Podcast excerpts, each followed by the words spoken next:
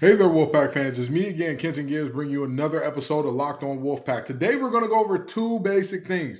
Number one, the analysis question about the uh, wide receiver room, as well as the AP coaches poll has dropped and NC State is number 13. What does that mean? And again, I'm going to ask these questions about every single position group. It's the receivers' turn up, but before I ask the question, I'm going to give a little bit of analysis about them. So stick around for all that and more on today's episode of Locked On Wolfpack.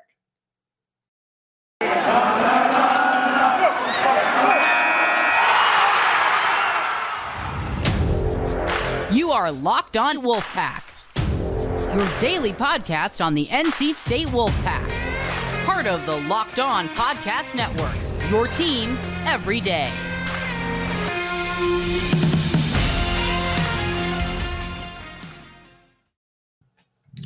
So, in terms of what I'm looking at with this team, there are um, there are always going to be when I look at this receiving group, there are always going to be the questions and the moments about like, oh, you know, uh, Emeka Emezie is gone and it's similar to the running backs room in that you're you're losing your top guy. But here's the thing, it's not similar because there are so many returners to everybody else who caught passes, everybody else who were meaningful receivers um, outside of Emeka Emezie pretty much is coming back. And of course, uh, our running backs were a big part of our running game or our passing game as well. But when you look at that standpoint of it, I mean, Jordan Houston has displayed the fact that he's an amazing pass catcher. So today we're going to talk about the receivers and the tight ends, rather, not just the receivers, but the pass catchers in general, because you got to find somewhere to put the tight ends in, right? Like the guys who do a little bit of everything, they need to have a place to, And this is for them as well. So, first thing first, losing a Emeka is a big deal, right? Like that's that's a big deal because I mean, he is the the program's all-time leading receiver in terms of receptions. And the receiving core, at first thought, at my first thought, I thought to myself, man, we're going to need more possession receivers because Thayer Thomas is a guy that can make things happen underneath. He's a, a really good red zone target, all that type of stuff. Uh, but you think to yourself, it can't just be him. It can't just be him. And that's what I thought when I looked at the receiving core until I realized this is not just about the receivers, it's about the pass catchers. When you look at Trent Pennix and Christopher Toudle, those are two guys that are going to have an immense impact in terms of getting open underneath, in terms of finding the holes in coverage, sitting in them, making the catches that they need to make. Those are that's two air those are two guys that will thrive in that area so that we don't need a bunch of receivers uh, who can do things out of slot in terms of working underneath and not being vertical threats so much. Because when I look at the receivers and the pass catchers, as a, if I'm looking at just the receivers and not the pass catchers, rather, I'm looking at okay, who do I look at as more of a vertical threat? Who do I look at as more of a guy who's going to uh, find ways to to get open and find ways to make plays underneath and have the sure, steady hands to make the catches in traffic and all that good stuff? I look at Thayer Thomas and Keyon Lesane. But when I look at uh, a deep threat, I'm looking at Devin Carter. I'm looking at Porter Rooks. I'm looking at Anthony Smith. And so that those are the guys that you know I instantly look at and say, hey, these are these are guys that I'm expecting to be dudes uh, next year in terms of getting down the field. But again, that is that is a a very it's a way to look at it that says, okay, what do we see? What is going to be the deal in terms of uh, finding ways to have balance because realistically, you can't just hit all deep shots all the time. If that were the case, I mean, teams would just play a cover four uh, where their corners are a little deeper and say, hey, figure it out. You don't have the guys to beat us underneath, and we can rally underneath, and your guy, we can trust that your guys will drop passes. So that's that's where I uh, want to say this this team is in terms of like I thought that it was a. I thought that there weren't guys who could catch the ball underneath, but upon a, a deeper look, there obviously are. And now onto the questions that arise out of this group. The question becoming, obviously, how do you replace your leading receiver in Emeka Emezie? How do you replace him? That is a big body receiver that finds ways to uh, make contested catches. That is, his hands were just very consistent. Did not drop many balls. Like that was that was the big thing about him. And so when I look at uh, how you go about doing that, I think that the the answer is very simple. This team's best bet at replacing him is doing something different. I don't think that we have another him. And some people are like banking on Darryl Jones to come in and, and be uh, what you know Emeka was in essence, the the Maryland grad transfer. Here's the only problem with that. If it were not for the bowl game last year, the bowl game was the biggest game of his career by far. Uh, he had, I want to say it was like four catches for 111 yards and two TDs. If it weren't for that bowl game last year, uh, where he absolutely torched Virginia Tech's defense, I think he has about 190 or 200, a little over 200 yards for the entire season. For his entire career, he hadn't amassed 500 yards.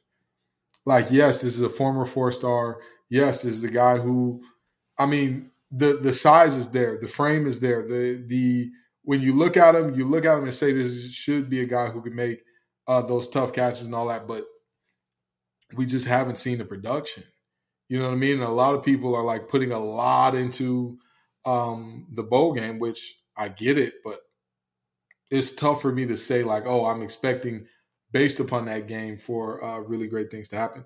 So the the first question would be, how do you uh, replace Emeka? And I think that it's it's do something different. I think that it is um, the, with a team that pushed the ball downfield a decent amount last year. I think you go even more aggressive with it. I think you go even further with it, and that's that then that then raises questions about your offensive line and how you functionally go about doing that. But the reality is, uh, I think that Porter Rooks.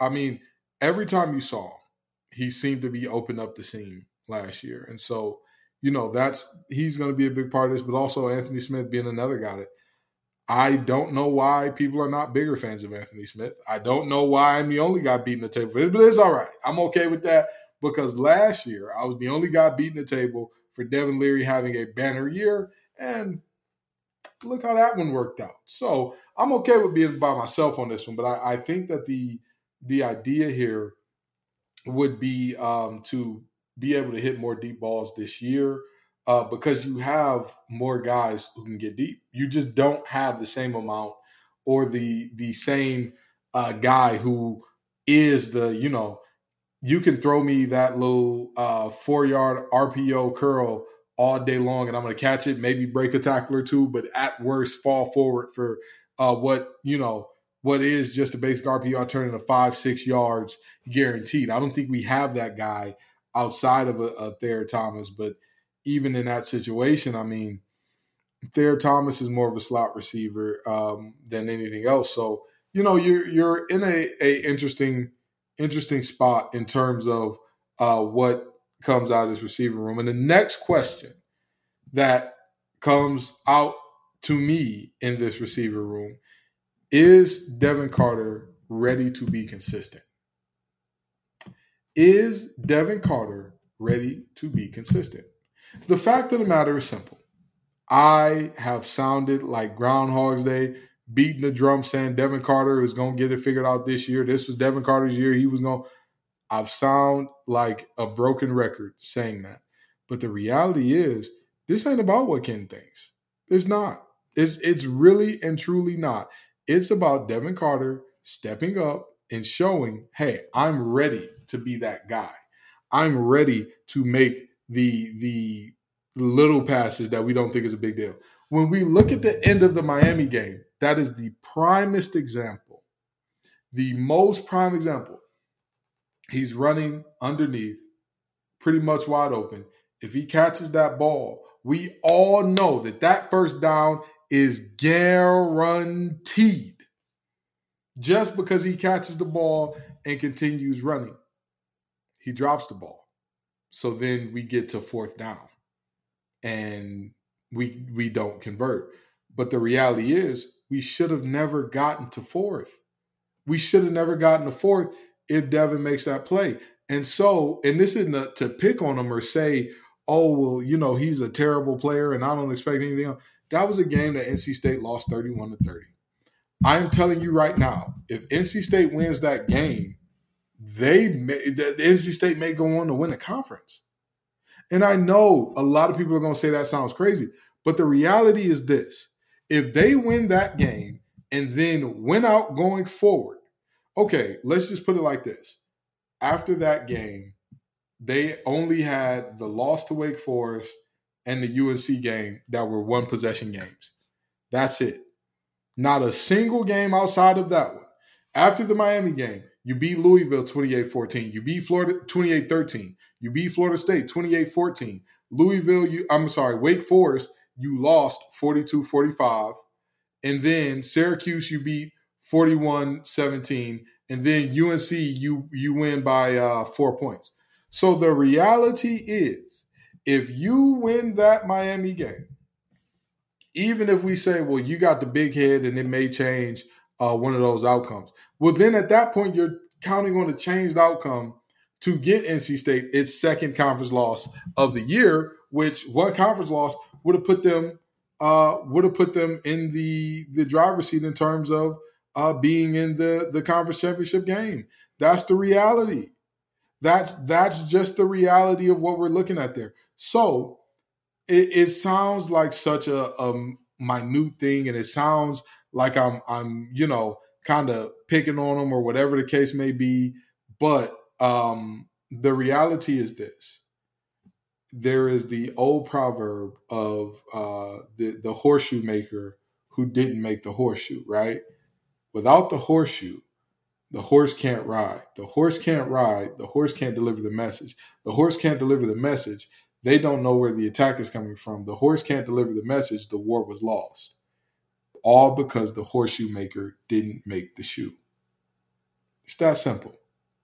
It's the little stuff is the important stuff. The extraordinary is accomplished by doing the ordinary things extra well. And so again, the second question has to be Is Devin Carter ready to be consistent? It's the reality. I love the guy's game. Again, a big body receiver who can fly, who can make the spectacular catch, who can make the freak catch, who can do great things with the ball in his hand once he gets it in his hand. Can he secure those catches to do the things with the ball in his hand? That's the question. That's the can he do the little functions of his job well? If he does, if he takes that next step to make those the the the tough guy or to make the mundane catches, if he takes that step to virtually eliminate his drop problem, you've got a dangerous man on your hands.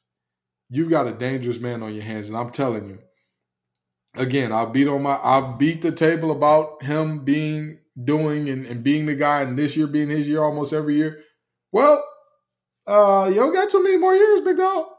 That's the reality. You're not gonna have another year playing with a guy who you likely won't have another year of playing with a guy who's to be the best, one of the best quarterbacks in the nation. So it's time to get the job done if you're ever going to get it done, Mr. Carter. And speaking of jobs, let me tell you about LinkedIn jobs.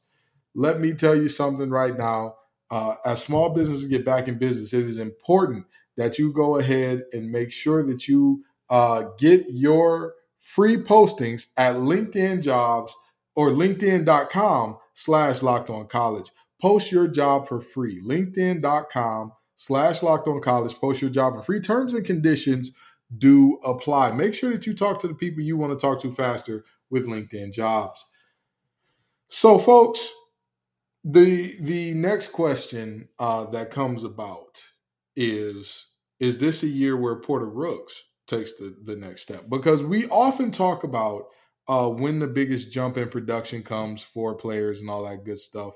And the reality is uh, the the jump in production that um, the jump in production that folks are looking for out of Porter Rooks could be uh, something that, in essence, turns the tide of the season. And I'm not joking about that. I am not being uh, hyperbolic at all. Again, we've we've talked at nauseum about how this is a a very highly recruited player, a player that everybody wanted to get their hands on.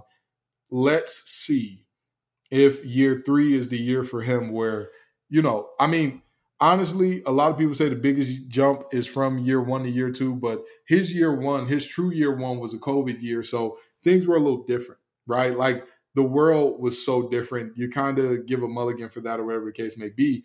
But this should be a year where the game starts to slow down for him. And not only that, I mean, again, when I talk about Emeka Emezie being gone, it's then important for him to um, have the ability to make up for some of that production. That's just the reality. That's just the reality. If he can't do things to make himself, um, if he can't do things to or if things can't be done, if the offense isn't drawn up in such a way to give him the opportunities to put his speed, to put his big play ability on display, I mean, that's a tough one. That's a tough one.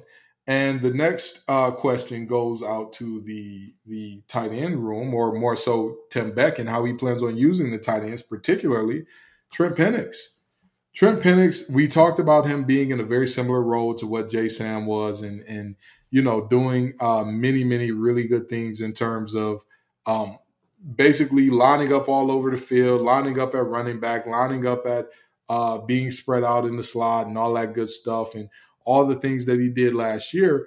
Well, how do we capitalize on them going forward? What is the the goal and game plan to say, you know, this is how we're going to uh, take advantage of of Trent being who he is. This is where we find the mismatches and all that because I mean, realistically, they'll be there. They'll be there. He is that type of guy. Just I, that's that's the reality of who he is. Trent Pennix came here as a running back, moved to the tight end position, and again, his ability to uh, make plays in multiple different ways, to be a, a matchup nightmare for safeties, and to have the ability. He has running back ability when he gets the ball in his hands after the catch. So uh, him being again, when I talk about the offense needing guys who can get open underneath and who can make those catches, Trent Pennix is going to be one of the important guys in doing that, uh, doing a part of the role that Emeka Emezie played very prominently.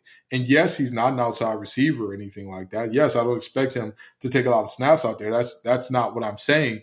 What I'm saying is, again, if you look at what offenses do well, you can then look at the schemes drawn up to stop them. If this offense does what I predicted will do in taking more deep shots and finding ways to push the ball downfield more, what then happens is defenses start to uh, kind of be afraid of your speed or or have to uh, play off because of your speed or play looser coverage because of that. And when that happens, you're going to have guys open up underneath. And the guys, when you're talking about guys opening opening up underneath, Thayer Thomas is always going to get the bulk of that attention. And so you need a guy who can either release some of that tension uh, in terms of, or release that attention in terms of underneath coverage from there. Where do you get that from? Trent. He should be that guy. And again, where do you use him in terms of I've already talked about how the the running back room uh, may need some help in supplementing um, and supplementing production. He could be a part of that. That is not out of the realm. I've talked about who's their their big back, their power back, their fall forward guy. Again, he came in as a running back. He's 6'3", 230 pounds. So how is Trent Pennix going to be used is is a big uh, question there. And you know, there is there's a lot to be said about that tight end room as well when you got a guy like Christopher Toudle who uh, is there as well. But I think that pretty much sums up the questions. And now we get into NC State being ranked uh, 13th overall in the coaches AP poll. Again, it's exciting. It's an exciting time to be an NC State fan. But the reality is NC State still has to go out and play great ball. That's the reality. That's the reality. That's this team is getting the respect. They're getting the love. Nobody can say, "Oh, NC State didn't isn't being shown the, the the red carpet isn't being rolled out," and you know, there's there's all this doubt and hate going around and swirling around us. The belief is there. Folks are now having the the talks of well, how good could NC State be? It's time for this team to go show and prove. So 13th overall in the preseason, that's a that's a huge deal. That's a huge deal. That's again, expectations are higher in Raleigh than they have been in quite some time. In quite some time. So, what happens? What happens next? Well, in the words of Denzel Washington, what a duty, what a responsibility it is that you have. What a responsibility it is that this team has. And again, this is a year that I've said multiple times, and I will stick by. This is a program shifting year, or this is a program defining year. This defines are you a team that will go forward and compete year in and year out for the conference, or will you mire in mediocrity? I think anything less, anything less than an appearance in the um, ACC championship, to me, that's a failure. Unless Clemson comes out and is like, you know, DJ shows something that we just did not know was there and he's just a dominant, crazy. Again, y'all want to talk. Listen, as much as I hate quarterbacks, as many times as I've been wrong about some takes and all that good stuff, I can tell you, last year, in terms of college football, I in terms of ACC quarterbacks, tell me, tell me, what did I say about DJ last year? Or actually, I'll tell y'all. I said a lot of his uh, a lot of his yardage came to Travis Etienne, and that's a problem. That's a problem for this Clemson team because Travis Etienne is one of the best backs in college football history, and not only that, um, he is an absolute game breaker and matchup nightmare for any linebacker. And so, um, when you don't have that and you kind of struggle throwing the other guys, hmm, hmm. But again, I'm telling you um, that the reality is if DJ doesn't come out and do something crazy, or this Cade freshman that a lot of folks are talking about at Clemson doesn't come out and do something wild, I'm letting this be known very simply. Um, this NC State team has to make, has to make, has to make the conference championship at minimum. And heck, I'd even go as far as to say, even if uh, DJ does have a great year, this this team still has to figure out a way. Period. Still has to figure out a way. Again, I don't. I am not discounting how good Clemson's defense is probably going to be. Not discounting that, but the fact of the matter is, all the stars have aligned for you uh, to show up and show out, and for this to be your year. Again, time to show and prove. Point blank. Period. I'm betting the state gets the job done, but that's just the reality of what we're looking at. If you're a better, go to betonline.net. It's the fastest and easiest way to check all your sports betting needs. Find all your favorite sports events at the number one online source for odds, lines, and games. BetOnline continues to be the top online resource for all your sports wagering information from live in-game betting, scores, and podcasts. They have you covered. Head to BetOnline today to learn more about the trends and action happening today. BetOnline, where the game starts. So we're about to land this thing, but I hope that uh, I hope that this is I hope that we've we've gotten some things or we're on the same page about questions I want to see answered. And honestly, I wanted to include a question in there about Darryl Jones about how how good is he really. But at the end of the day, um, I don't feel like it's a wise decision to bet on a unproven transfer. To bet on a transfer that like it's one thing if you're looking at a receiver room that's just like, oh, this is crazy. But you know, and, and Joker Phillips and him reuniting is something that people talk about a lot. I don't know. We'll see. Um, I would be delighted for him to blow everything I'm thinking out of the water. But again, the, the questions that I have for the um, receivers or the pass catchers on this team, um, how are you going to replace uh, Emeka? Is Devin Carter ready to be consistent? Because that's going to be pivotal. Um, is Porter Rooks ready to take that next step?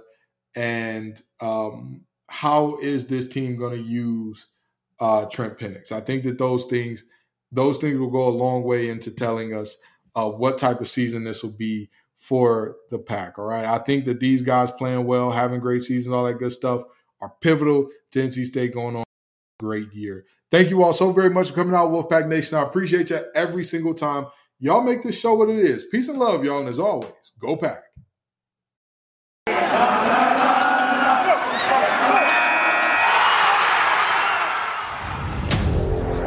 You are Locked On Wolfpack, your daily podcast on the NC State Wolfpack, part of the Locked On Podcast Network, your team every day.